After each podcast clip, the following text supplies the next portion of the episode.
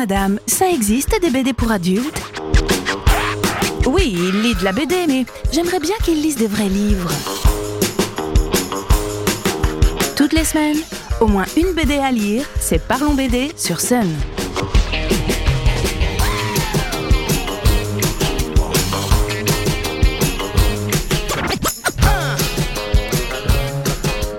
Salut les BD La semaine dernière, je vous ai fait une petite chronique sur la BD jeunesse, mais je dois dire que vu l'étendue du rayon, je suis un peu frustré de ne vous avoir parlé que de 5 ou 6 titres. Du coup, place de nouveau aujourd'hui à des BD destinés aux enfants et qui sont loin d'être genrés.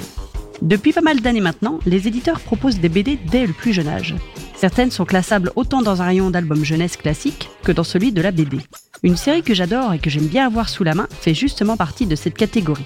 Il s'agit de la série Les Chooks, éditée chez Rue de Sèvres.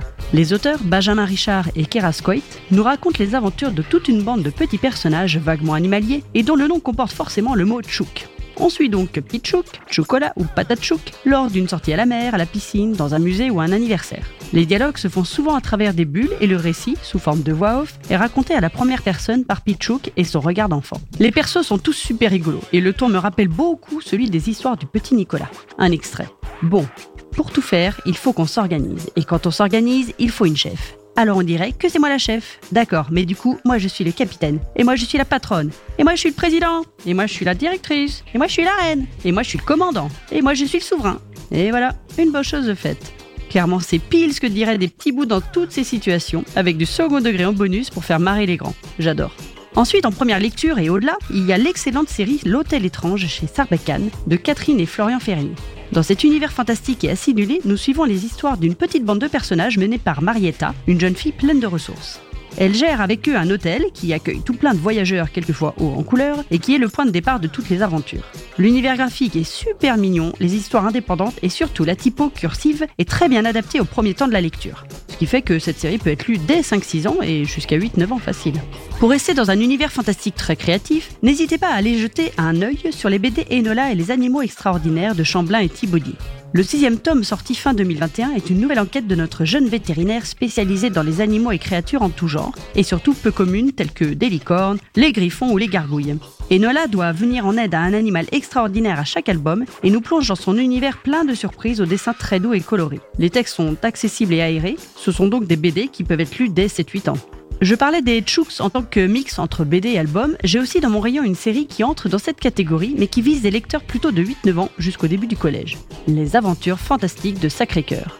Nous avons eu la chance en 2019 d'organiser une grosse animation avec le dessinateur Laurent Audouin et plusieurs classes de primaire. C'est que l'univers de Sacré-Cœur s'y prête carrément aux animations. Nous sommes à la fin du 19e siècle, Sacré-Cœur vit dans un immeuble en plein Paris et a deux passions les mystères et le bricolage. Comme la vie parisienne déborde de faits divers plus étrangers les uns que les autres, il y a de quoi faire. Et quand en plus les habitants de son immeuble s'y mettent aussi, ça fait qu'il a une enquête à mener à chaque fois. Amélie Sarne et Laurent Audouin s'amusent à nous promener dans Paris à la rencontre des grands monuments, un dans chaque tome, et à en percer les mystères pour lesquels le héros trouve toujours le moyen d'utiliser une de ses inventions. Les auteurs, par souci de cohérence, prennent soin de fabriquer en amont les machines utilisées dans les albums, et ce, à partir d'objets de récup, tels que des vieux phares de moto, des tuyaux de douche ou des ampoules chinées sur les vides-greniers. Alors, quand Laurent Audouin rencontre son lectorat et vient les bras chargés de détecteurs de fantômes, de pistolets anti-vampires, je peux vous dire que les enfants en prennent plein les yeux avec tous ces objets extraordinaires. Là aussi, une partie des dialogues est écrite dans des bulles et le reste du récit sous forme de texte, dont le vocabulaire est d'une grande richesse. Une chouette série qui s'est titillé la curiosité des 9-10 ans. Changement de série, changement total de style. Bienvenue dans l'univers de Super Caca. David Mourier, Stan Silas et Valérie Sierro ont créé cette BD chez Delcourt et on peut dire qu'elle ne passe pas inaperçue.